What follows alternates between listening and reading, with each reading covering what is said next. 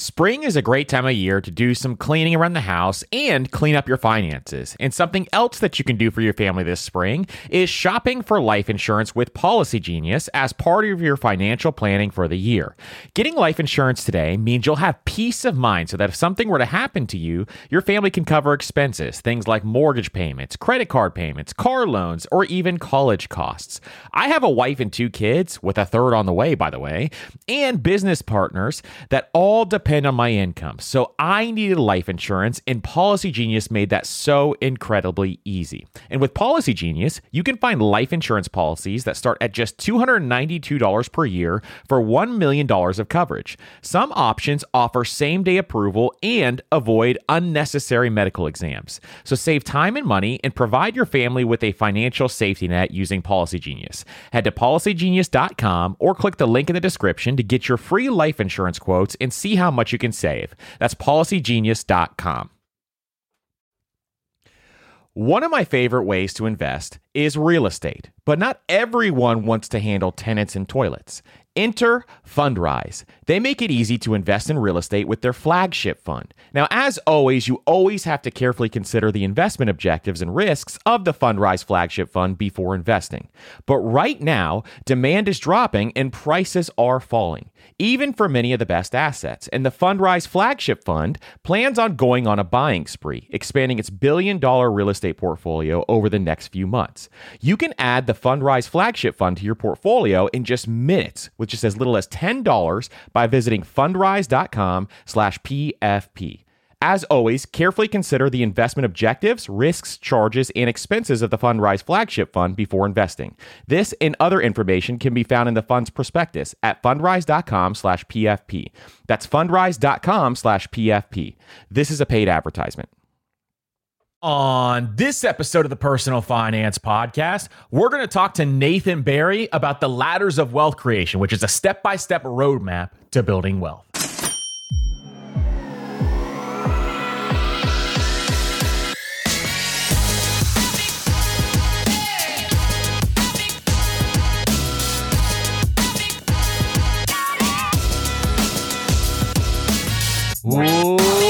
Everybody, and welcome to the Personal Finance Podcast. I'm your host, Andrew, founder of MasterMoney.co, and today on the Personal Finance Podcast, we have Nathan Barry on the show to talk about the ladders of wealth creation. If you have any questions, hit me up on Instagram or TikTok at Master Money Co. and follow us on Spotify, Apple Podcasts, or whatever podcast player you love listening to this podcast to. And if you want to help out the show, leave a five star rating and review on Apple Podcasts or Spotify.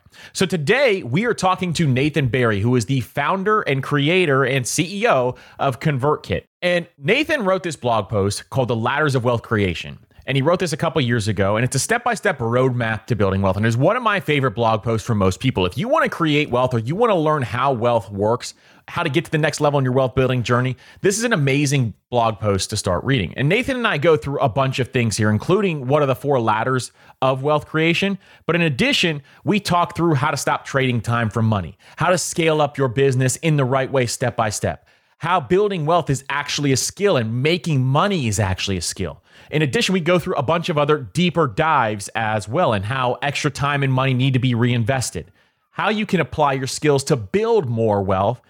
And obviously, we ask him my favorite question What does wealth mean to you? And Nathan has one of the best answers to that question that we've had thus far. So I'm so incredibly excited to share this episode with you. And without further ado, let's welcome Nathan to the Personal Finance Podcast. So, Nathan, welcome to the Personal Finance Podcast. Thanks for having me on. So, we are so excited to have you here because you wrote this blog post called The Ladders of Wealth Creation that is something that I read years ago, and it absolutely was a light bulb moment for me, especially for people who truly want to build wealth through businesses, or maybe they even just want to start a side hustle. I think this is such a cool way and a, such a great framework to actually think through this process. So, it is a step by step roadmap to building wealth, and it is one of the coolest things um, that I have read in a while. So there are four ladders of wealth creation that you describe in the post. Can you kind of explain these four ladders and what they are? Yeah.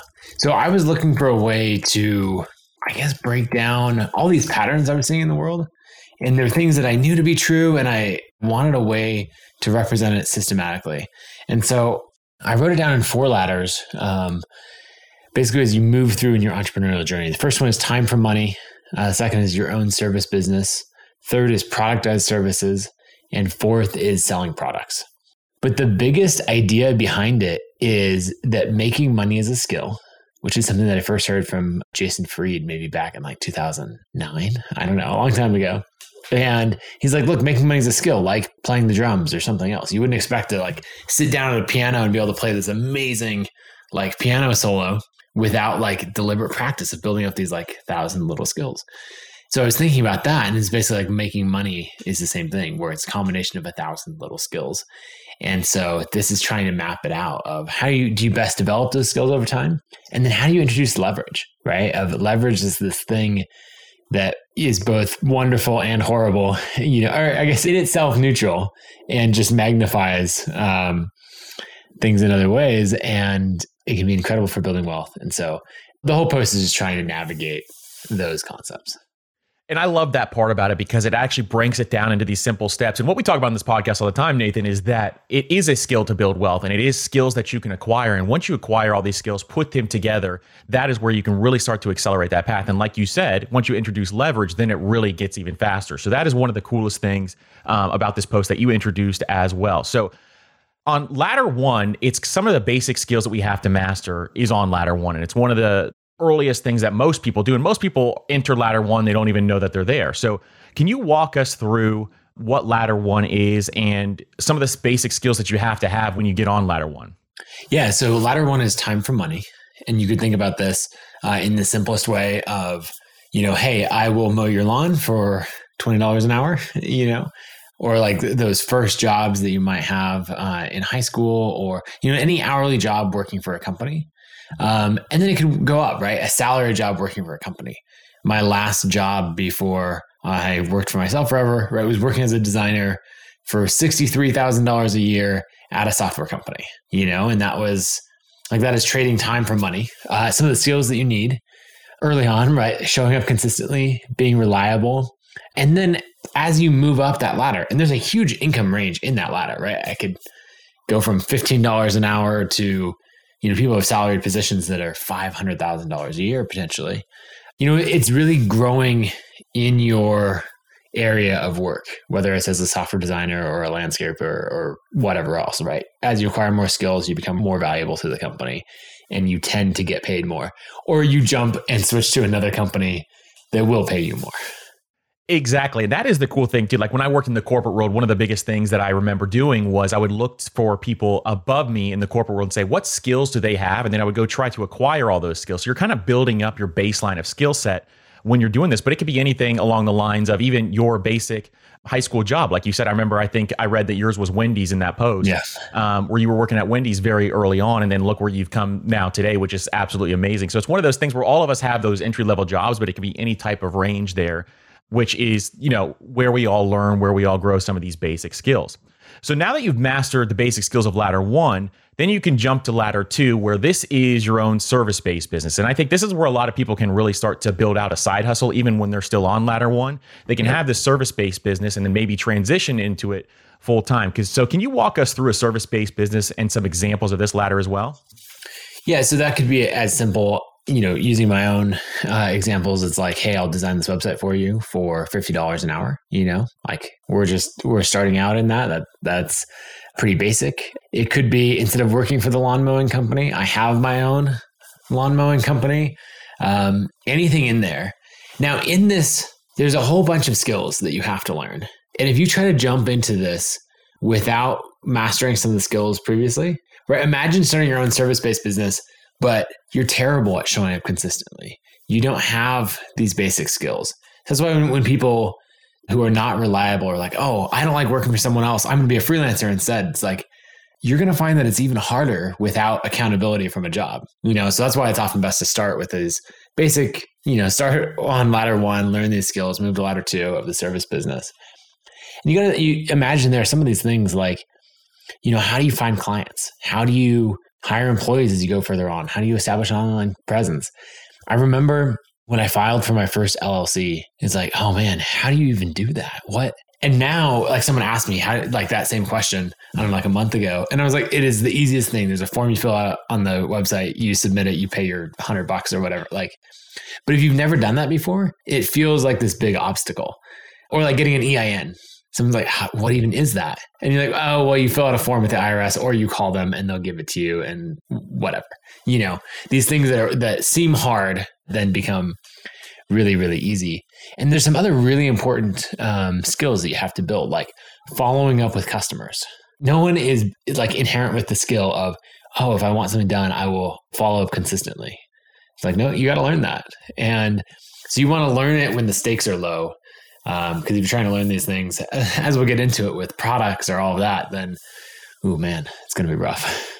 And I could not agree more. It's one of those things where it's kind of like developing a muscle, the same thing with fitness, where it's just something where you do it over and over again. And once you get comfortable with it, then it just becomes very easy. You can even think of it as if you started your first job, you know, when you start that job for the first six months, maybe you're thinking through everything seems a little bit difficult. You're trying to figure out the systems of that company. And then later on, it just becomes easy. It becomes second nature after you've been there for a couple of years. Well, these are the same things with some of these skills is that the more that you do them, the better you'll get at them. And but you need to have these skills, especially as you get deeper into some of these businesses and later on in some of these ladders as well. So the third one is productized services. So this is one um, that I've seen a number of people skip. So you go into having a service based business, and a lot of people try to jump to ladder four, which we talked about was um, selling a product. So this could lead to disappointment in business, like you're saying, unless you develop some of those skills. So, what is, can you explain some examples of ladder three and how people can actually go about doing that? Yeah. So productized services are really where you're trying to bridge this gap between pure services, and it might be selling by the project or something like that. Right. So I've gone from I'll do logo design for you for $100 an hour to for $2,500, I will do a brand design package for you. Right. A lot of that happens in the services, like a more sophisticated version of a services business. That's pretty normal. Productized services is where you're trying to make it so that the sale can happen without you and as much of the fulfillment can happen in a systematic way. It might still involve you a lot. So a difference would be so I will edit your vlog. You know, you give me the vlog footage, I will edit it for you for $50 an hour. That's one thing. Another version is you sign up for $1,000 a month. You have access to this service where you drop into the footage and we'll turn it into four vlogs every month. So one a week, like clockwork. So a couple things in this it's a recurring purchase. Someone's buying an outcome more than they're hiring an individual. The payments are processed usually not by like sending an invoice and then it getting paid or this back and forth. It's, you know, processed through Stripe or ConvertKit Commerce or, you know, an automated tool. It's starting to seem a lot more like a product. And then the other one that's really important is the sale is usually made without a one to one touch if I'm running a web design business and I'm trying to convince you to become a client, we're going to sit down, we're going to talk on Zoom, I'm going to, you know, write a proposal, we're going to talk through this a bunch. It's a high touch sales process. So the productized service, we want to do it where it turns into a low touch sales process. So it might be, hey, I do a lot of consulting on search engine optimization. Well, that's like a bespoke thing. What does it cost? I don't know. You know, I got to know your project. Instead, it could be I will do for a thousand dollars. I will do an SEO audit for your site. And you're like, oh, sweet. I've been reading your blog. You seem good at this. Buy. And you made a purchase without me having to sell you individually.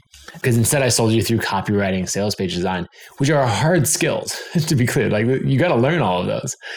And so, in that, now we're starting to introduce leverage, right? Because time and money, as we're moving these ladders, time and money are starting to drift apart. They're not like ladder one, they are lockstep together.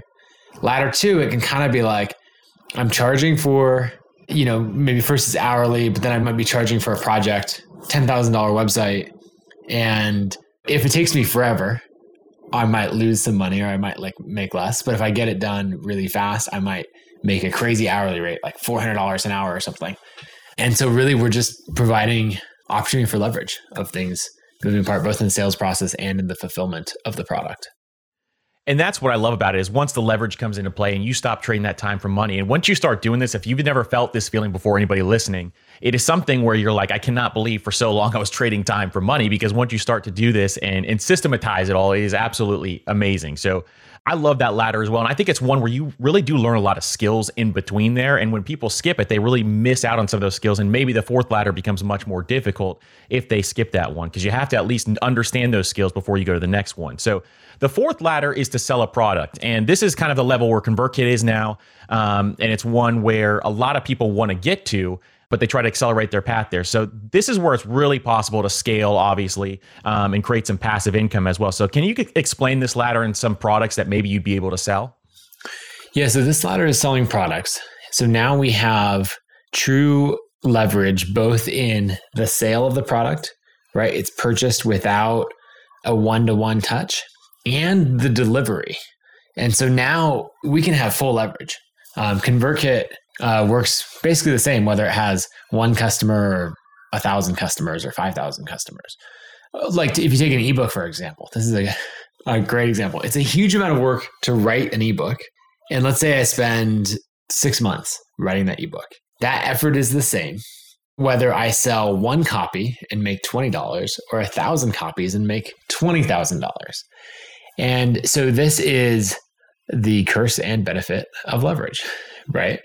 And the reason that I think people jump too soon to selling products is the bar for what you create is much higher, right? We got to write a full book. Whereas if I did a consulting package on that topic, I can learn how to sell it, how to package it, all of that as a productized service without doing all of this work to, you know, spend 500 hours or whatever writing the book. And so now what we've got is we're avoiding a lot of risk. Because I think what most people do is they say, I want to sell a product. And so I need to then first make it. And so you're like, okay, it's a book. I'm going to spend all of this time writing and creating this thing. And then they go to market with it and no one buys it because they don't actually know all of the skills of packaging, positioning, pricing, driving traffic, uh, how and where to sell it, and everything else. So there's tons of things in the product ladder. Like, you know, I have digital products as kind of the easiest. And then you can get into like products sold in an existing ecosystem. So this could range from like iOS apps or a WordPress plugin to even like um, you know an Airbnb house. You don't have to generate demand for yourself. You're making something, you're packaging it up, and you're putting it inside of an existing ecosystem. So that's a bit easier. I've got physical products, e-commerce is challenging. You can do subscription software, especially if you package it with consulting services that can help you get you in the door sooner. And then SaaS is very challenging. I would not start there. And then ultimately, like the top of the ladder, where you have the, both the highest difficulty and the absolute highest wealth creation ability, is in things like marketplaces and social networks. So if you look at the companies that have like the highest revenue per employee, Facebook, Amazon, you know, Apple, uh, right? These companies, very, very hard to do. And part of what I'm trying to explain in this is why when someone says like, "Hey, I'm going to make the next Uber for whatever," it's like just so you know, you have none of the skills necessary, and you're saying, "Hey, I want to select the very hardest thing and start there." And they're like, "Oh, but the earning potential if this works is so high," and it's like, you are absolutely right. If this works, maybe not the Uber for whatever idea, right? But if they're like marketplace idea or a social network, if it takes off, you know, if you build the next TikTok, sure, the potential to build something worth $50 billion, $100 billion or more is incredible. But the likelihood of success, because so many things have to go right and so many skills have to be learned, is very low. Exactly. It's taking this in phases and kind of getting those skills, acquiring those skills. Then you can kind of level up into some of these products. Even like you said, just a digital product, which is the basic level on there. If you don't understand if there's a want or need for this, if you don't understand how to mm-hmm. sell it or put it all together or have the skills to market it with something like ConvertKit or something like that, then you are really going to struggle. And a lot of people I've seen put out courses or they put out ebooks like that. They've spent so much time creating it without kind of figuring out how to actually sell this stuff. And then it absolutely flops. So it's one of those things where just the basic levels, building up those skills is absolutely imperative. I love how you phase these out. I love how you think through this in the framework. So I encourage everybody, we'll link it up down in the show notes below so you can check it out. But we want to go to kind of the second level on this because you have eight principles to grow your wealth and income over time. And it kind of tie in hand in hand here on how these go through the process. And the first one is extra time and money need to be reinvested. So, what are some of the best ways you have found to reinvest money and time? Yeah, it depends on what you're trying to do. Um, one example, you know, there's some of these skills that we want to learn that require software or tools. You know, if you want to become a video editor and you're using like that Chromebook that you had from high school, like it's not going to cut it, you know? And so as you're, uh, whatever job you have, as you're making money from it, you better be setting that aside to get like a MacBook Pro or something like that, right?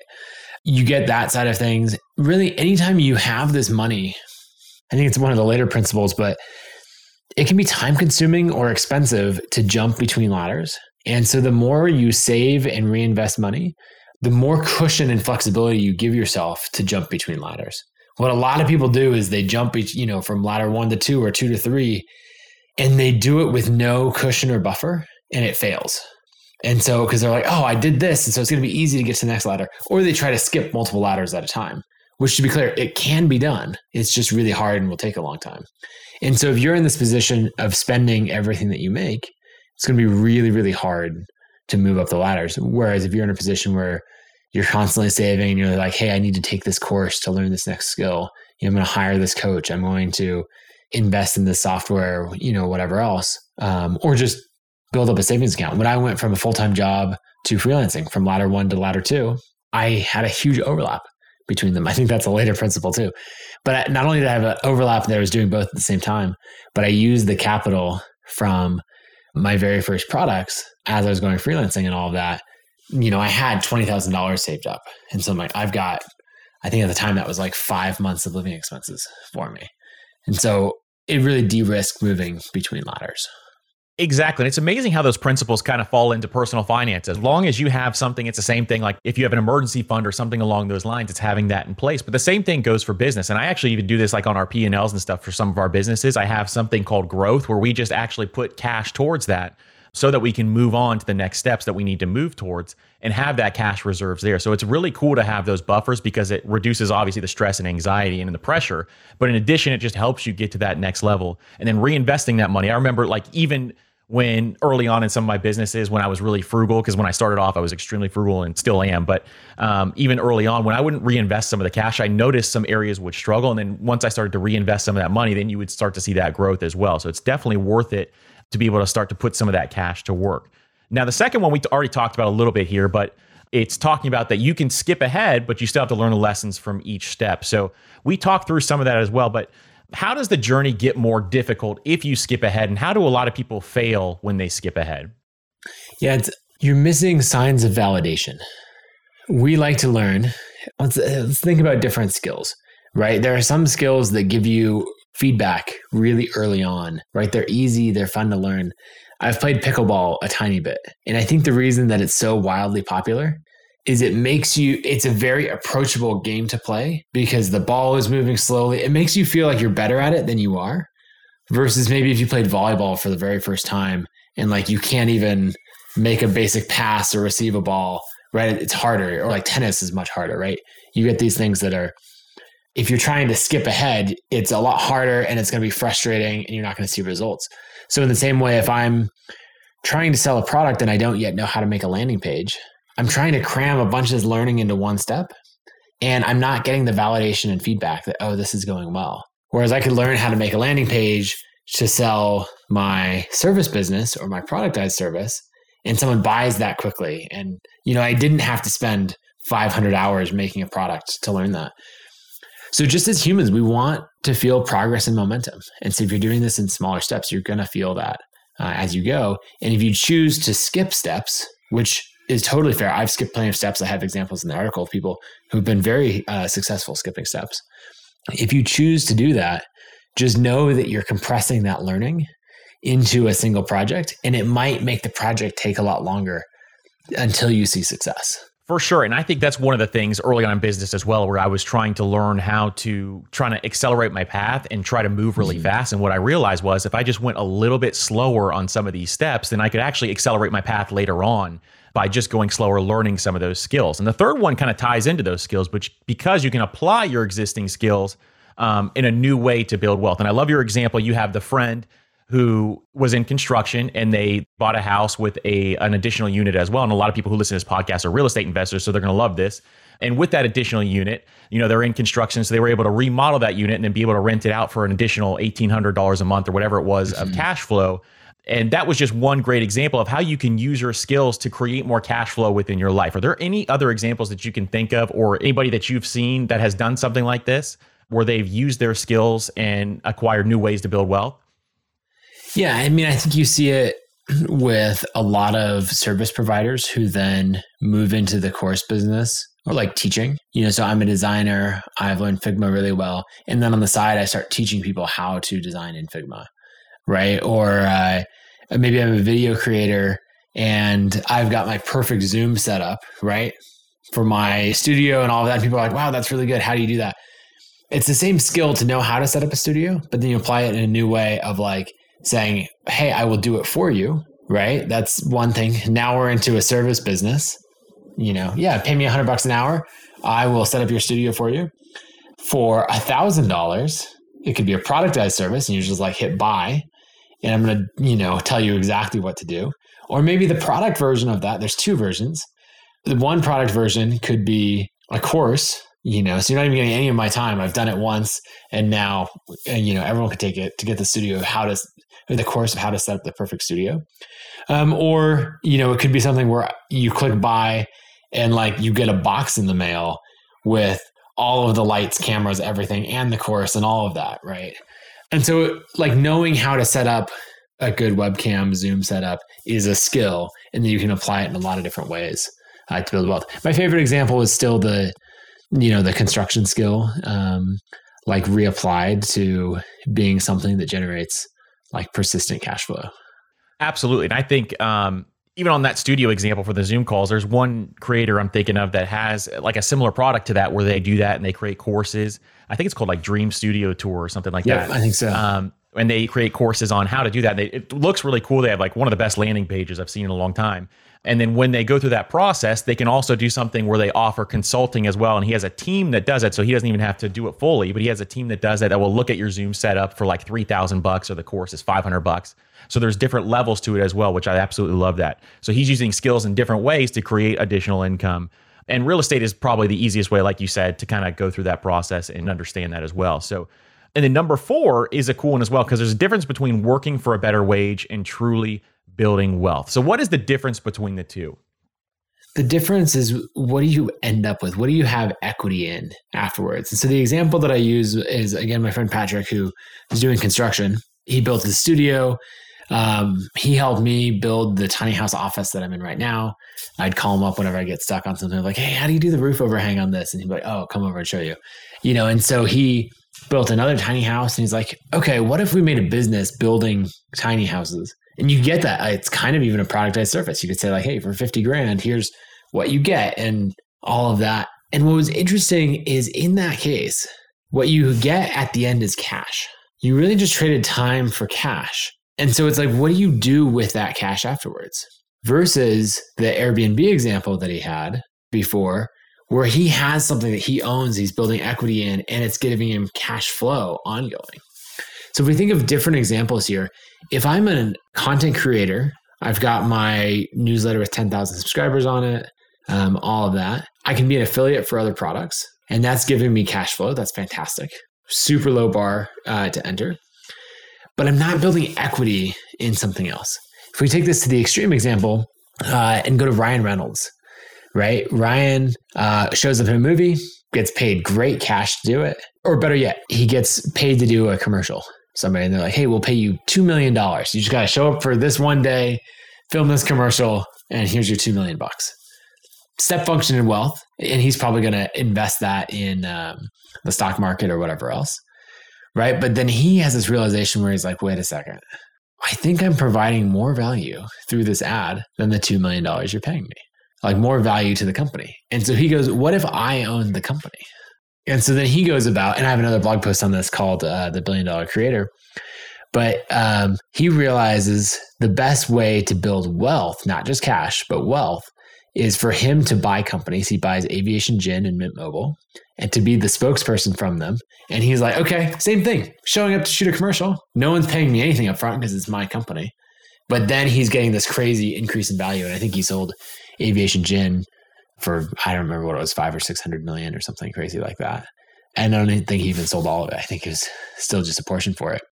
But the important thing is that he was making sure that his time, his cash, all of that went into something that could build long term wealth rather than just cash. There's nothing wrong with just cash, so long as you then take it and use it to buy like Shopify stock or S and P 500. You know, like it's got to go into something that has real assets and value. Exactly. That is one of the, my favorite stories as well in business. And if you look at some of the best athletes, some of the best um, oh, yeah. people who are in that industry, some of the best people in music, they all want to acquire ownership of some of this stuff. And uh, Mint Mobile is actually one of the sponsors of this podcast as well. So, oh, um, oh, look at that! Look at that segue that we pulled. Exactly. In. It's perfect. It's perfect. Drop the ad right now. But uh, that's one of the uh, the perfect spots for that too, because I think it's one of those things that um, you know, it's one of my favorite things to study as well. We're actually working on an episode where we're going to go through some of those examples, and that is one of them that's on there. So I think that is one of the coolest examples as well because he took that equity, how much more net worth he had instead of just taking the cash on that side. So I think it's really, really cool. One quick thing on that. To my knowledge, there's not a single billionaire in music who became a billionaire through music, but there are a lot of billionaire musicians. I don't know if they're quite all there, right? But Rihanna, Jay Z, Dr. Dre, and they all use the attention from their music and a lot of cash, right? The music made cash, like it, it, takes money to move up these ladders. And then they all did something like launch another product. Um, same way Kylie Jenner, you know, is, I think, one of, if not the wealthiest of her siblings uh, right. and all of that. And it's because she, you know, it's not like, hey, let me make money from my endorsement deals or sponsored Instagram posts or whatever. She's like, no, no, no. I'm going to build a billion dollar cosmetics company and uh, I'll make my money through that. Exactly. It's incredible. There's even, you know, the athlete examples of like Michael Jordan, for example. He's one of the first ones to actually do that. You can even look at people like LeBron James or Floyd yep, Mayweather. All these guys wanted like ownership pieces. Um, and it's one of the most incredible ways to study these types of people. I think even there's a bunch of examples, but I think um, there's a select few, even on the athlete side, I think there's like five or six of them that are billionaires now. Um, and all of them, the reasons why is because they took equity in some of these businesses, which I think is one of the coolest things and it's one of my favorite things to watch through as well. So I think you have the perfect example for the next one is using an earlier rung of the ladder to fund the next one. So um, why is it important to do this in order to protect your finances as an entrepreneur? Yeah, you know, jumping between ladders can we'll combine this one and the next one because it can often mean the next one is that moving between ladders can mean a decrease in income like it often means that like the number of people that i know who maybe had a job making $100,000 a year in their salary. And then they're like, hey, I'm going to do this freelancer. I'm going to start an agency. And maybe they get a bunch of contracts. So they're bringing in more revenue, but then they need to hire employees and everything else. So they're actually taking home less. And that's pretty normal. You know, when I think about in my own career, going from a salaried position to um, freelancing, that was probably an even financial move. And then I started selling, like built my audience and sold digital products and all of that. Got up to about 250,000 a year uh, from digital products that I was making. And, you know, which is wildly more than my salary. And then I was like, okay, now I'm going to move. I'm already on the products ladder, but I'm going to move from ebooks and digital products up to SaaS, you know, jump like five rungs at once or something. And it took me, I think, five years to get back to the same level of income of like, now ConvertKit was making millions of dollars a year, but my personal take home, I think was five years until it like again exceeded that two hundred fifty thousand dollars a year. And so this is why, and to be clear, ConvertKit has worked out very well. Like my uh, my net worth and all of that has gone way beyond it, but there's this valley that you don't expect, and you can actually see it in. If I were to show you a graph of my retirement accounts in Wealthfront, you would see it like climb and then take this steady decline as I like cash out to like fund lifestyle as I didn't you know, lifestyle makes it sound inflated. fund a basic mortgage and, you know, groceries. And then like it takes off and climbs again as uh, I'm being able to invest a lot. And so, really, you know, like uh, I showed the example of saving up money. You know, what I did, I tried to overlap two steps when I went to a freelancer. You know, I was taking freelance work on the side and making sure I had this going. Uh, my friend Patrick, who I reference, you know, he had to have building materials. It is not cheap to build out a studio to rent on Airbnb. He did so much himself, and he like did it very, very cost efficiently, and I, it was still like ten or fifteen thousand dollars, you know, out of pocket for this little studio. And so he picked up extra shifts as a bartender and did all of that so that he could get the money uh, to fund you know this next rung. And so people who are like, "Oh, I want to move up the ladder, but I can't afford it." You know, or I can't do that. Or they say something like, "Oh, it takes money to make money." And you can debate how much that's true or not, but um it's like, yeah, that's why you have to live below your means and you have to build up uh, this cushion so that you can move between ladders. Otherwise, you're going to be stuck somewhere that you don't want to be and not have the ability to uh, make a jump. Absolutely, and I'm sure during that time frame where you were taking the reduction pay, sometimes it's difficult for people to go through that, and that's where a lot of people for entrepreneurship is kind of surprising when they have to go through that process in terms of taking that reduction in pay for those five years, even though ConvertKit was doing very well. And now ConvertKit is obviously doing amazing. And, and, Nathan's being modest that it's doing well. It's worth hundreds of millions of dollars now. So it's one of those things that's absolutely amazing. And it's one of the coolest tools. It's what we use for our email list as well. So I absolutely love it.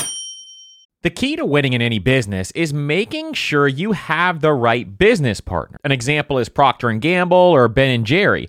But what about the perfect partners when it comes to growing your business? That's you and Shopify.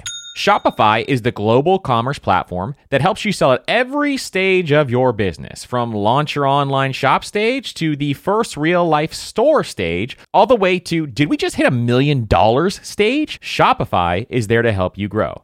And most people know one of your biggest struggles when it comes to starting an online business is finding new customers, and Shopify can help you do that. And what I love about Shopify is no matter how big you want to grow, Shopify gives you everything you need to take control and take your business to the next level. So sign up for $1 per month trial period at shopify.com slash PFP, all lowercase. So go to shopify.com slash PFP now to grow your business, no matter what stage you're in. That's shopify.com slash PFP. One of the hardest things about managing your money is figuring out where it's all going. And most of us are trying to save for several goals at once, which can feel like a daunting task to see if you're on track or even on pace to accomplishing your goals. But there is a tool that makes it so much easier, and it's called Monarch Money. They help you track your money flow without taking a ton of time and energy. And Monarch has built in features to collaborate with your partner, family, or financial advisor. And you can invite them with an extra account with their own login at no extra cost to collaborate with you. And Monarch is the most customizable budgeting app. You can create custom budgets, set notifications, and you can set up automatic rules for transactions and notifications. And after trying Monarch for myself, I understand why it's a top rated personal finance app. And right now, listeners of this show will get an extended 30 day free trial when you go to monarchmoney.com slash PFP. That's M O N a R C H M O N E Y dot com slash PFP for your extended 30 day free trial. We're driven by the search for better. But when it comes to hiring, the best way to search for a candidate isn't to search at all. Don't search, match with Indeed. And if you need to hire, you need Indeed because Indeed is your matching and hiring platform with over 350 million global monthly visitors. And they have a matching engine that helps you find quality candidates fast. So ditch the busy work and use Indeed for scheduling, screening, and messaging so you can connect with candidates faster. And Indeed doesn't just help you hire faster, 93% of employers agree Indeed delivers the highest quality matches compared to other job sites, according to a recent Indeed survey. And listeners of this show will get a $75 sponsored job credit to get your jobs more visibility at indeed.com slash personal finance. Just go to indeed.com slash personal finance right now and support our show by saying you heard about Indeed on this podcast. That's indeed.com slash personal finance. Terms and conditions apply. Need to hire? You need Indeed.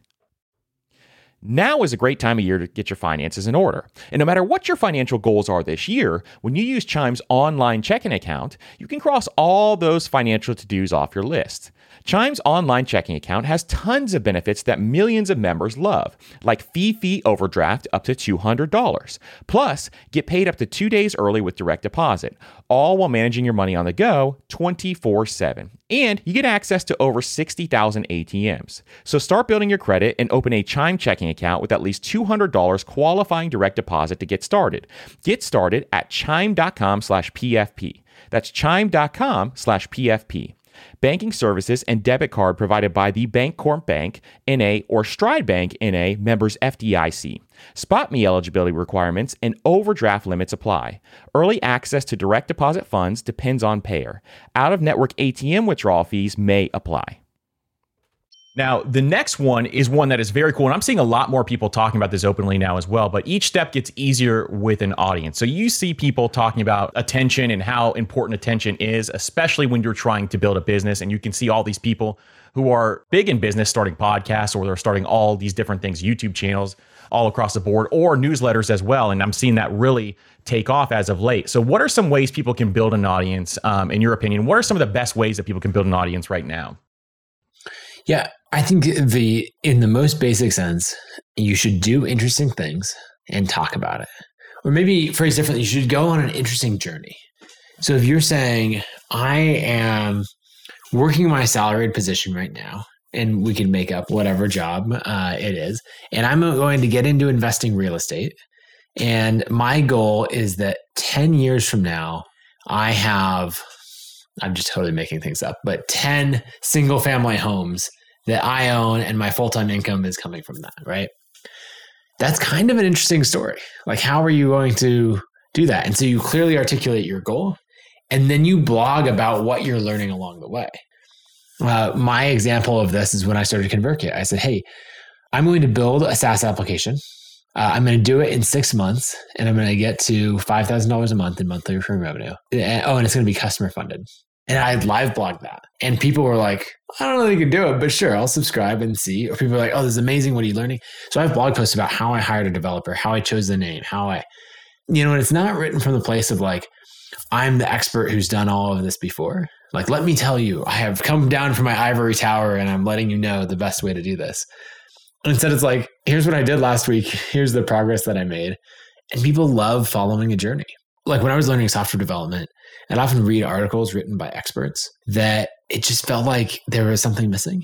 And I realized what it was is it had maybe been five years or more since they'd been a beginner, or 10 years since they'd been a beginner like me. And so they're like, oh, just do this. In the same way that, right, if I'm like, start a business, just like, uh, you know, file for an LLC, grab an EIN, blah, blah, blah, blah, blah. And you're like, hold on, I'm totally stuck on grabbing EIN, you know? But someone who just went through it is going to ha- be like, oh, here is how you do the steps. I just went through this. I got stuck on this part, so you might too. If you have a specific journey, like you know where you're going, you share that story uh, in a way that lets people follow along, and then take that beginner mindset. And then there's two principles um, that uh, I don't have them. They used to be in posters on my wall. They're not in this office, but they are teach everything you know. So not like, oh, I'm only going to teach the things that I'm an expert in, but like just teach whatever you learned this week. Teach that and do it from the place of a beginner or intermediate, whatever your skill set is. And then the other one is work in public. Like don't disappear for months or years and work off on your own. Instead, like, hey, I made stuff today. What did I make? Teach it, share it, you know, put it on the internet. Here's what I, the problem I ran into. It's interesting. We love following people's journeys. And then what happens is you end up with this group of 50 people, 100 people, 10,000 people who are following you. And when you go like, hey, I'm going to move from writing ebooks to building a SaaS company. People are like, oh, sweet, tell us about that. That sounds interesting. You know, and then you get this like, for whatever you're doing in life, what if you had like 500 people who are in your corner cheering for you and be like, oh man, like Andrew, I can't wait for that to succeed. Like whatever you do. And that sounds ridiculous and too good to be true. And that is exactly what it means to like go about business uh, with an audience. And I think it's the biggest cheat code uh, you could ever have. I could not agree more. And I think one of the coolest things about it too is once you start to learn some things and you're starting to build out some of these skills and you start teaching these skills, those skills are going to be so much better because you're doing it with yes. a teaching mindset. So you're just going to acquire those skills. But when you teach it, it's even easier. I even noticed this like, even when I read a book, for example, I read books with the assumption that I'm going to have to teach it at some point. And it's one of those things where I just I regurgitate that information so much more with that kind of mindset because you really think deeply about it and think through all the processes. So it's one of the coolest ways to be able to do that as well. It actually helps you with, in business and all of your skill sets. Um, so I could not agree more with that one. Um, and it is one of my favorite things. So now the last one is it takes longer than you think, but the results can be incredible. And this is absolutely true and it's probably true within your journey. It took longer than you think to get back to that two hundred fifty thousand dollars a year, even when you yeah. went through that process. But how was this true in your own journey um, when you went throughout this process of getting to ConvertKit and where it is now? Yeah, so I thought when I launched ConvertKit, I'd be at well, I mean, I wrote in the blog post. I thought I'd be at five thousand a month in recurring revenue within six months.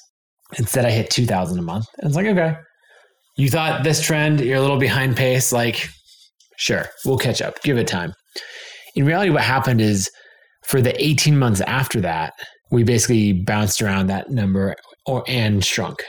And so at the two year mark after starting ConvertKit, we were at 2000 a month. I'm sorry, we were at like 1500 a month in recurring revenue. Turns out churn on a recurring revenue business is pretty painful.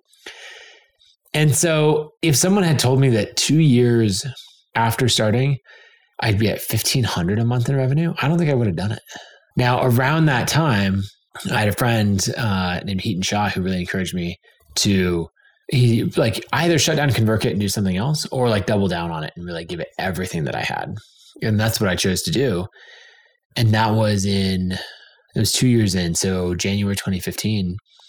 And in that moment, it's like, okay, I'm going to double down on it. And, you know, it took one month to go from 1500 to 2000. And then like three months later, four months later, we were at 5,000 a month in revenue, like it started to take off. And then six months after doubling down, we're 10,000 a month in revenue. A year after doubling down, we're 100,000 a month in revenue. Two years after doubling down, we're 500,000 a month in revenue. You know, and today it's like two and a half million a month in revenue. And so I think it's just this idea. We think that all this is going to happen faster. I think there's a I don't know who's the quote for, but like everyone overestimates what they can do in a year and underestimates what they can do in five years or a decade or something like that, right?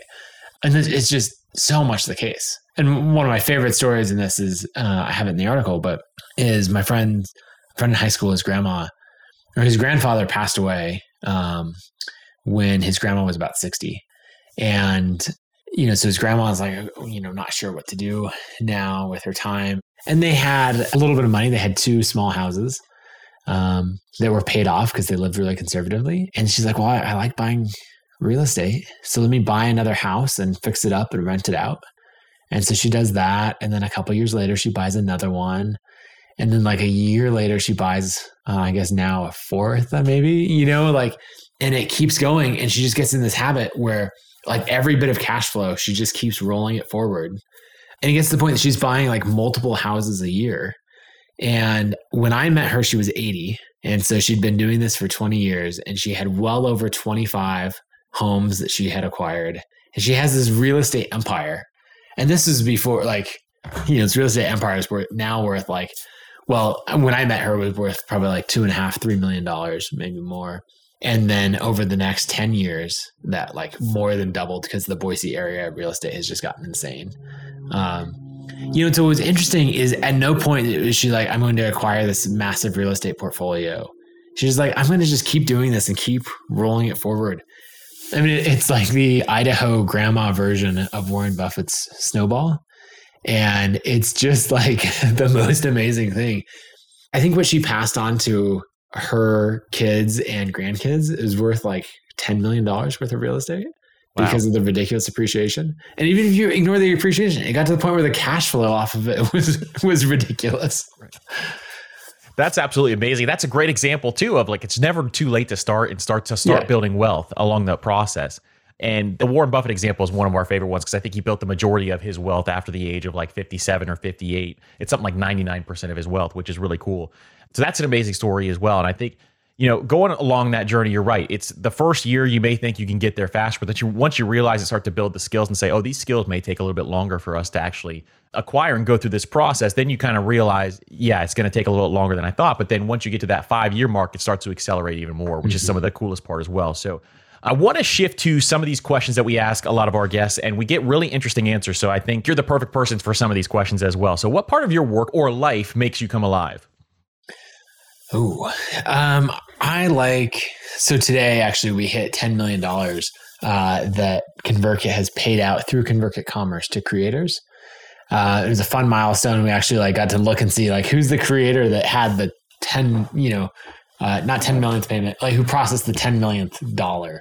Uh, and there's actually this designer out of New Zealand named Holly who uh, sells design coaching services. Ooh, perfect example. She has gone from time for money of just design stuff to her own service business providing design. And then through ConvertKit Commerce, she's like, hey, I will coach you on leveling up your design career. For $350, you can book a session, which is a product as a service. um, so, what makes me come alive is like seeing creators make money. All of these things are skills and habits that you can learn. And I love teaching it. And then I love providing the software and tech to make it easier. And then I love when like people do that to create like major changes in their life and their family and everything else. So yeah. And I love that. It shows through the work that you guys do. It's like the creator hub basically of all the yeah. features, the tools that you have there. It is one of the best ways to, if you're a creator, it's one of the best ways um, to grow your, not only your email, but there's so many other features and things that are there as well. So the second one is what is the best advice about money that you have ever received? Um, oh, there's so many things. Like money is basically my favorite topic ever it's pretty you know i like it a lot when it beats out like design and audience building of things i want to talk about. Exactly. I think that you know this idea that making money is a skill it sounds simple on the surface but it changes your entire mindset it changes everything.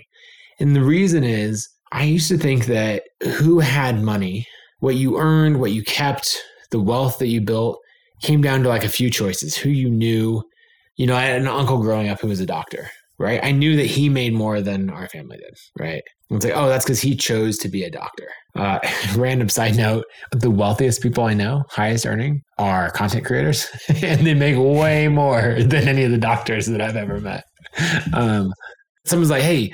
Go to school, become a doctor. You can make a quarter million dollars a year. Maybe specialize, you can make half a million dollars a year.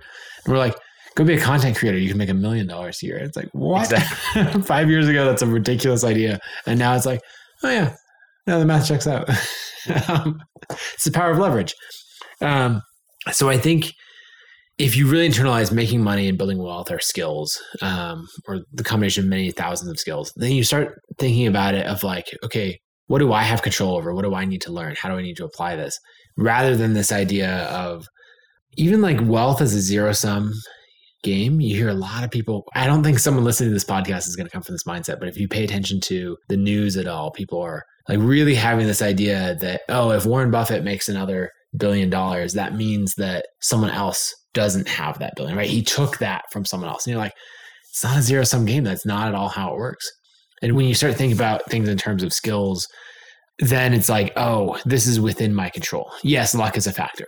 Luck is always a factor. Did you, you know, were you born uh, in the United States in the year 2000 or you know, were you born in Europe in 1915? Like, you're going to have very different experiences based on that. So, luck is always a factor.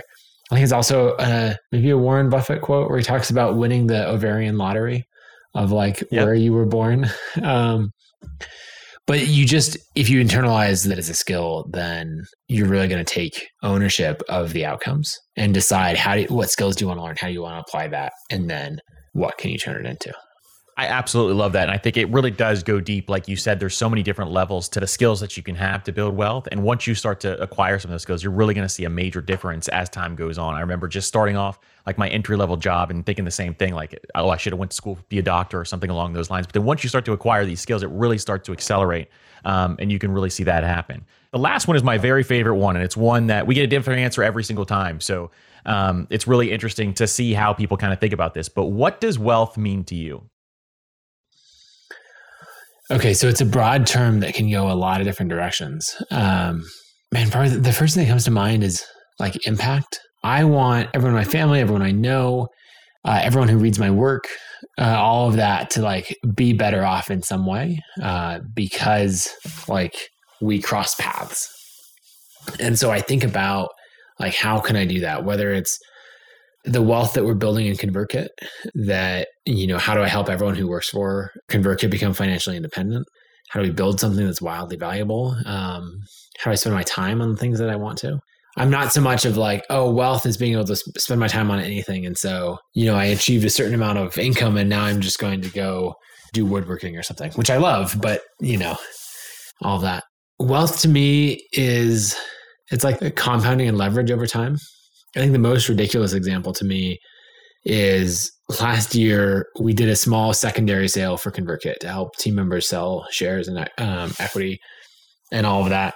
I sold 1% of the company or one and a quarter percent of the company for two and a half million and retired my parents and my wife's parents with that money.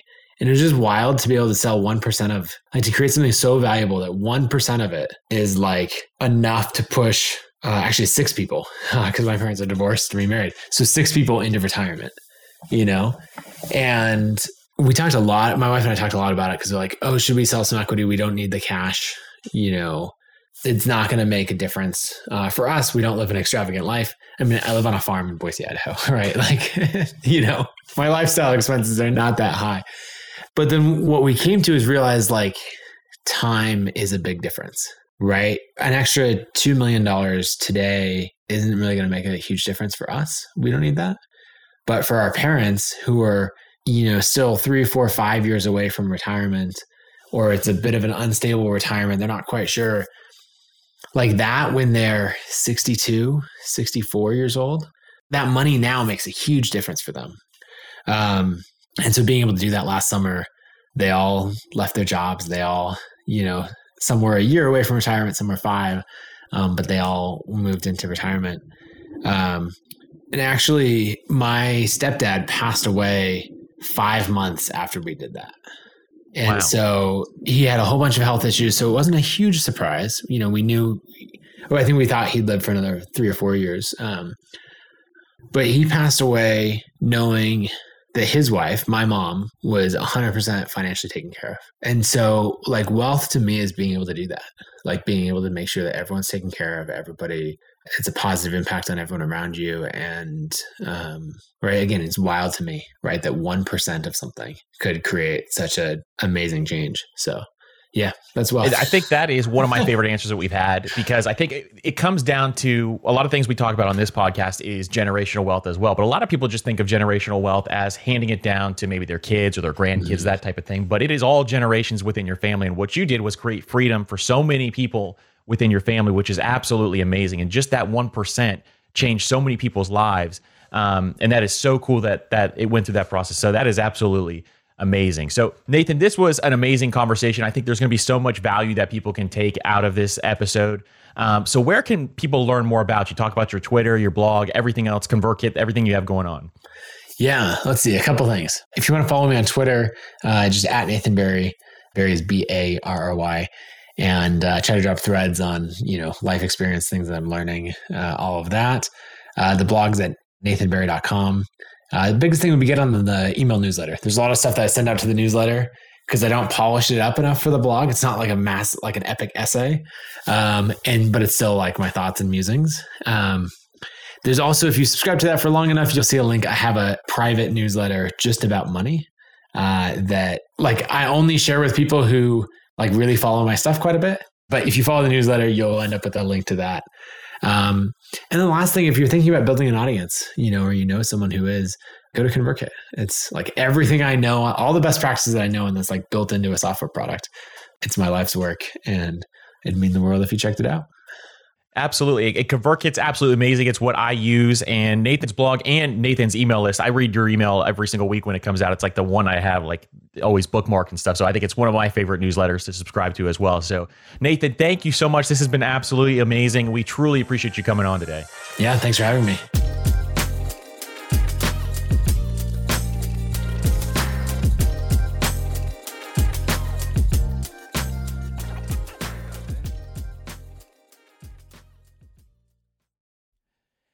Everyone's heard the saying, you have to spend money to make money. But everything in life, from travel to starting a business, is expensive, which is why I want to tell you about a new podcast I love that will teach you all the tactics, tricks, and tips you need to upgrade your life, money, and even travel, all while spending less and saving more. It's called All the Hacks, and it's a top ranked show hosted by my good friend Chris Hutchins a financial optimizer, an entrepreneur who's racked up millions of points, and he sold two companies.